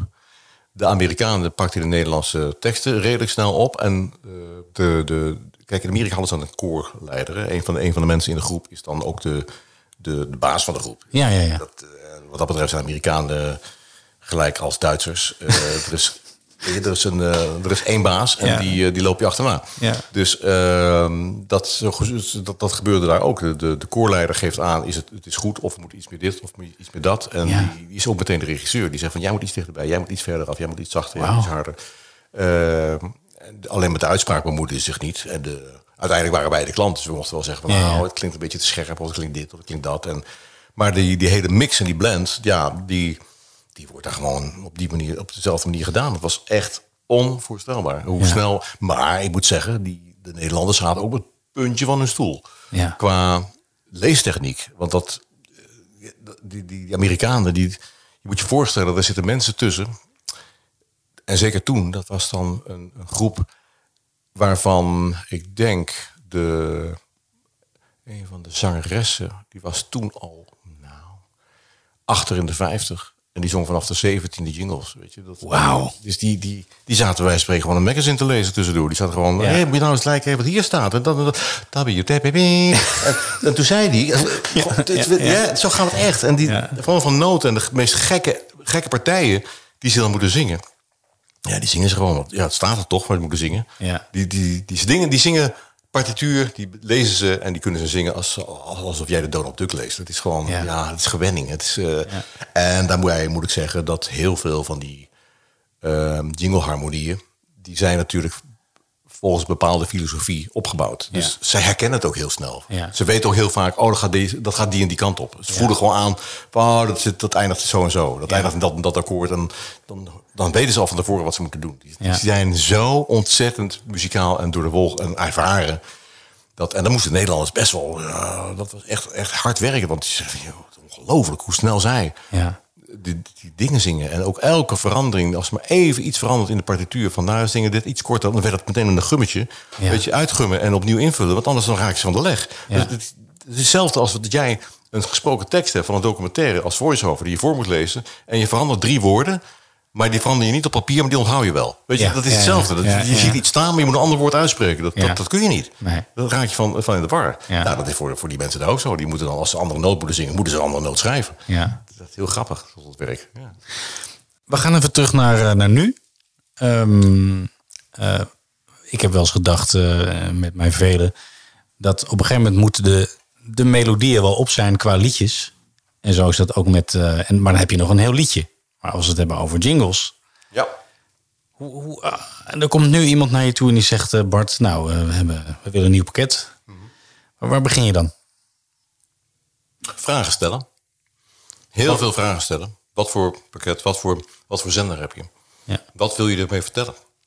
Wat wil je dat je luisteraars...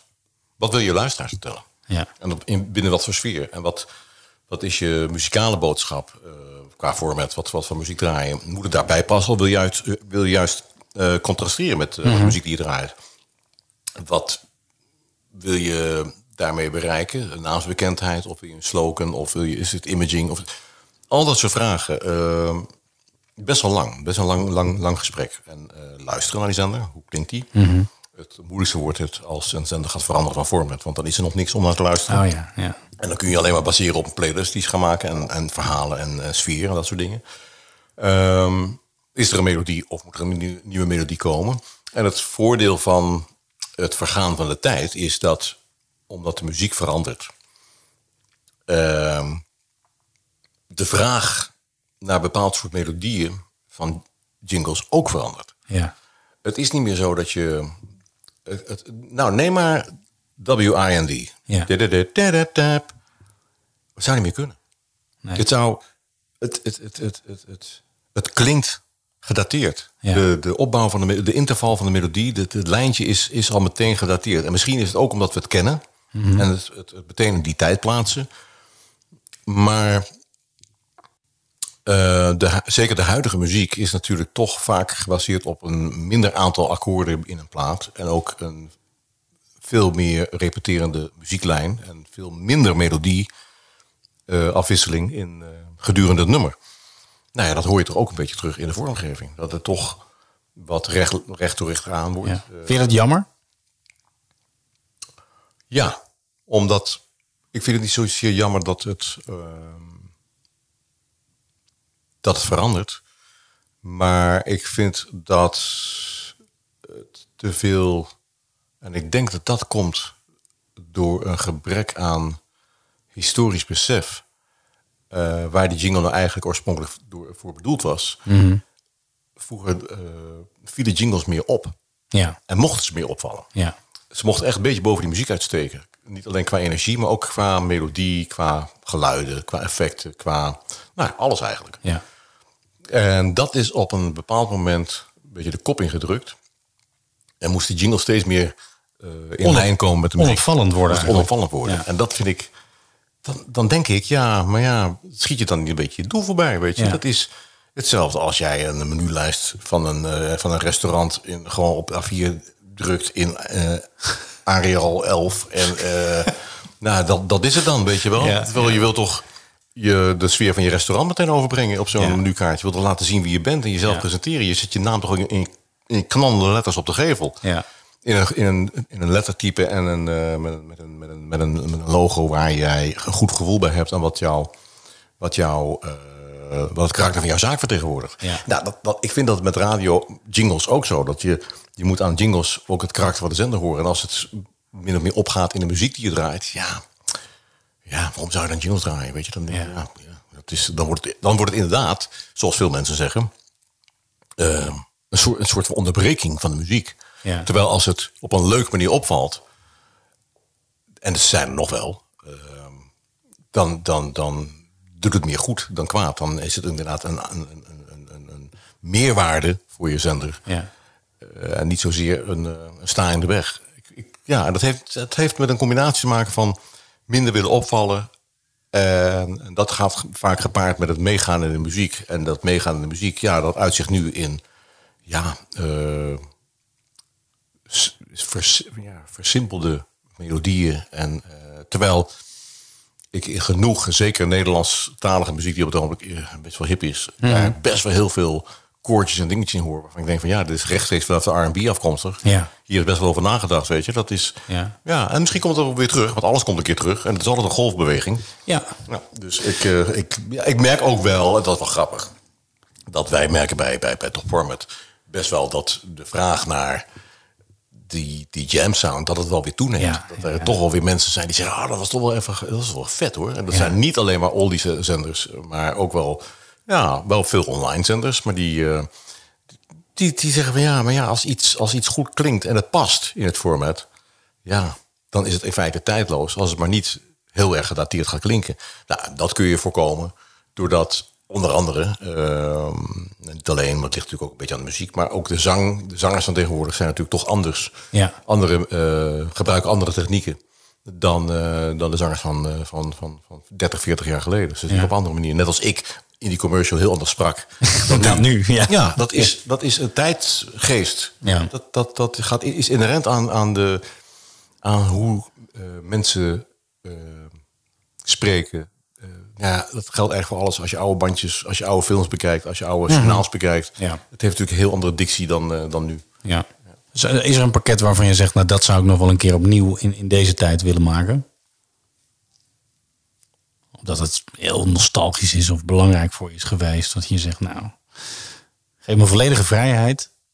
Eh. ja. Nou, ik, ja, ik, ik, ik, ik, zou dat. Eh, we hebben ooit een, een pakket gemaakt voor. eh, een van de pakketten hoor. Voor Love Radio. En dat was gebaseerd op een eh, Outcoast pakket. En zoiets, maar in de, in de, in de, in de huidige vorm, in de, met huidige eh, in, ideeën en huidige productietechnieken, dat zou ik wel heel erg leuk vinden om zo'n zo'n heel groot georchestreerd pakket, echt vol eh, warmte en alles, maar dan met een, met, een, met een touch van nu te maken. Dat zou wel heel erg leuk zijn, ja. Love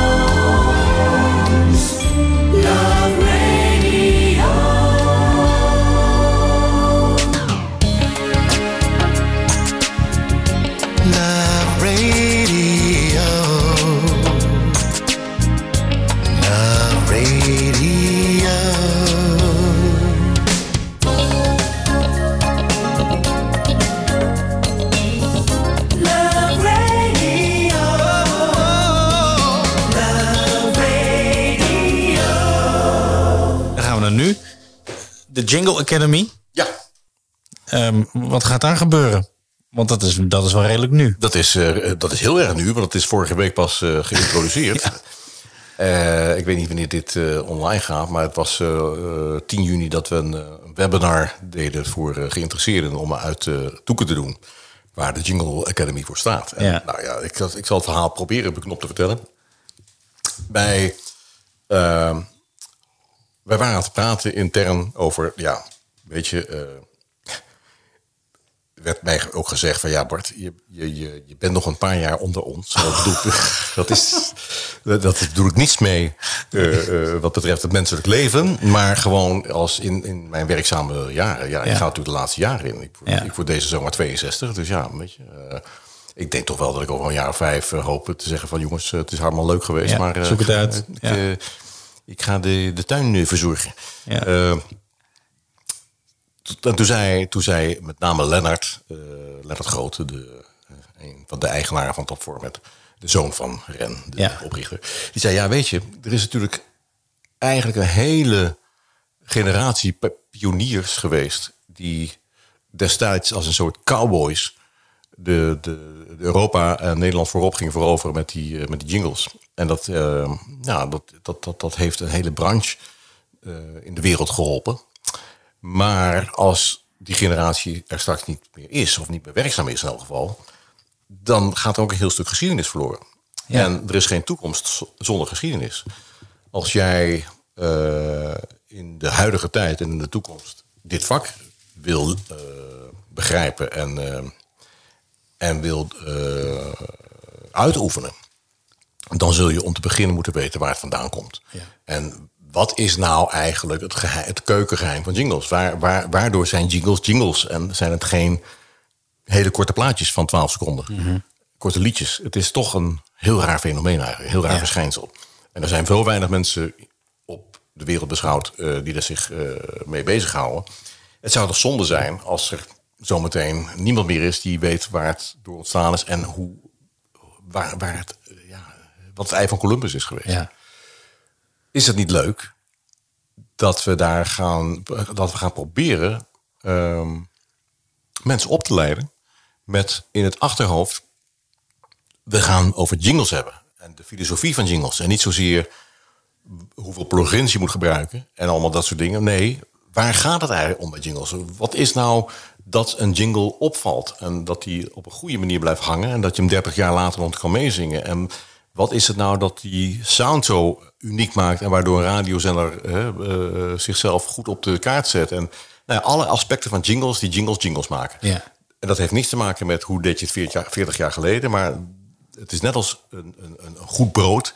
Waarom is een bepaald soort brood nou een, eh, een bepaald soort brood? En niet gewoon een kadetje. Ja. Dus we zijn daar eens over na gaan denken, ja, hoe kunnen we dat gaan doen? Uiteindelijk is daar eerst, we zouden dat eerst in een boekvorm gaan doen. Maar dat, is, heeft, dat boek heeft een iets andere wending gekregen. en een soort biografie geworden. Want eh, gedurende het schrijfproces van, van Jelle eh, Boonstra, die, eh, die eh, aan het schrijven was, werd er steeds ja, meer het verhaal van een verhaal over. En, Ja, eh, nou ja, dat, eh, je, je, je kent de, de, de vervolg ervan. Dat uiteindelijk dit verhaal over ja, hoe zit het nou met het ontstaan van de jingles en hoe gaan we het doorgeven aan de volgende generatie, dat bleef een beetje overeind.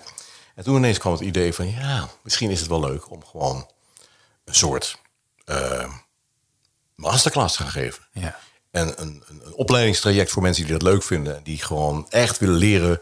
Niet hoe je pief, paf, poef, jingeltjes maakt met geluidjes en sweepertjes en eh, radio. eh, de, de, de, de, de paradijsvogel. Maar gewoon ehm, hoe je echt gezongen jingles maakt. En hoe Ja. werkt dat nou met arrangementen? Waar moet je op letten?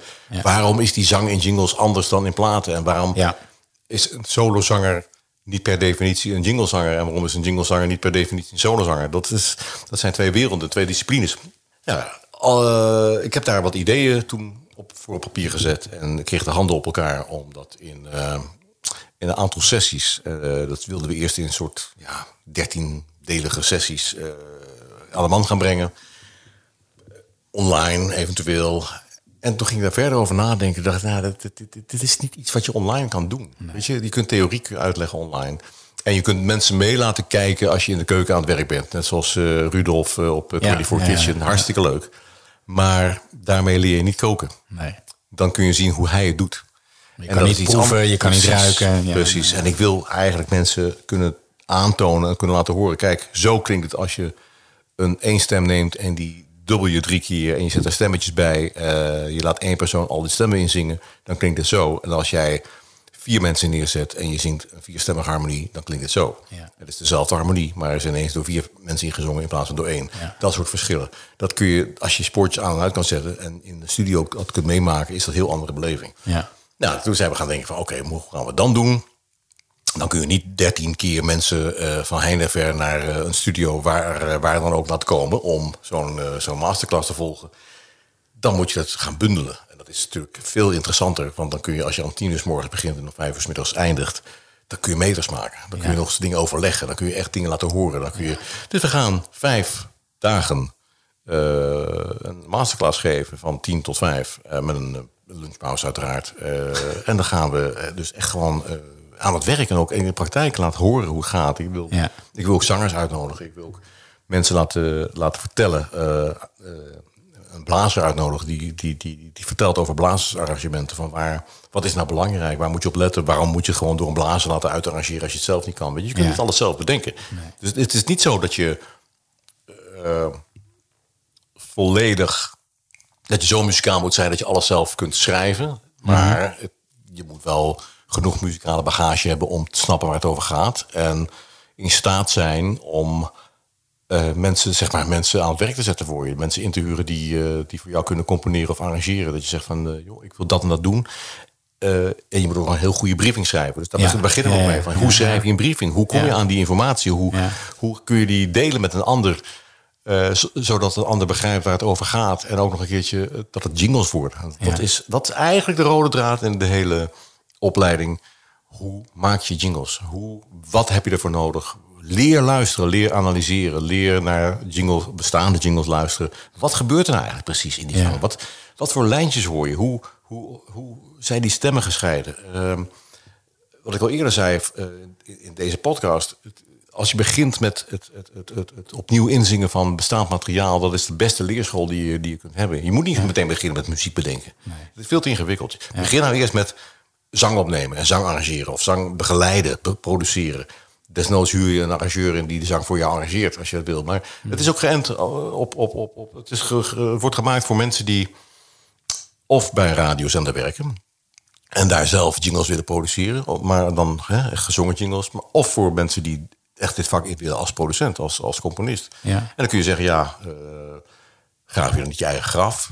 Ik denk het niet. Ik, denk, ik hoop eigenlijk dat er mensen, dat er, dat, weet je, er hoeft maar één of twee tussen te zitten waarvan je denkt van, hé, hey, vrek, Ja. dat is een talent. Ja. Eh, kip ik heb je. Ja. Wij zijn natuurlijk ook constant op zoek naar eh, vernieuwing. Ja. En ehm, eh, nou ja, zoals ik al zei, weet je, ik ben in de 60. Ja, op een gegeven moment is, is, is- moet je gewoon een nieuwe generatie Ja. a- eh, aan het woord laten en aan bod laten komen. Want je moet meegaan in de huidige tijd. En alleen al met klanten is het niet al, is het al leuk als jij bij een radiozender werkt en je bent eh, 35 of 30 en je bent verantwoordelijk voor de vormgeving. Is het natuurlijk leuk om een beetje met, leeftijdgenoten te sparren en te werken dan dat je met een Ja, oude te maken hebt. Dus Ja, is- ja. ja, heel simpel. Maar het is, het is dermate een, een, een, een- een niche. Die leer je niet op een conservatorium. Die leer je niet op eh, de SAE. Hoe goed al die opleidingen ook zijn. eh, Die zijn te veel of gebaseerd op techniek. Of eh, op, op, op, op normale muziek, zeg maar. Ja. Maar niet op dit rare, deze rare niche, weet je. En dat, eh, nou ja, dat is... dat- Wat raar is het? Het is het, blijft, raar. Ja, het blijft heel raar. Het blijft heel raar. En je moet zelf ook een beetje raar zijn, vind ik. Ja. Je, moet, je moet vooral een beetje anders durven denken. Ja. En buiten de box. En ook een beetje, een beetje gek zijn dat je voor 12 seconden eh, audio zoveel in de waagschaal legt. Wat betreft je eigen eh levensvermogen. Ja, ja. ja. Dat lijkt me een hele mooie afsluiter. Ehm, Bart, ontzettend bedankt. Jij bedankt voor eh, al die goede vragen. Het, zijn, het waren echt een keertje andere vragen. Leuk is dat. Fijn, dankjewel. Ja, ja. graag gedaan. Bedankt voor het luisteren en vergeet niet te abonneren op onze podcast. Dit was Inform. Inform wordt mede mogelijk gemaakt door broadcast partners. We make radio happen.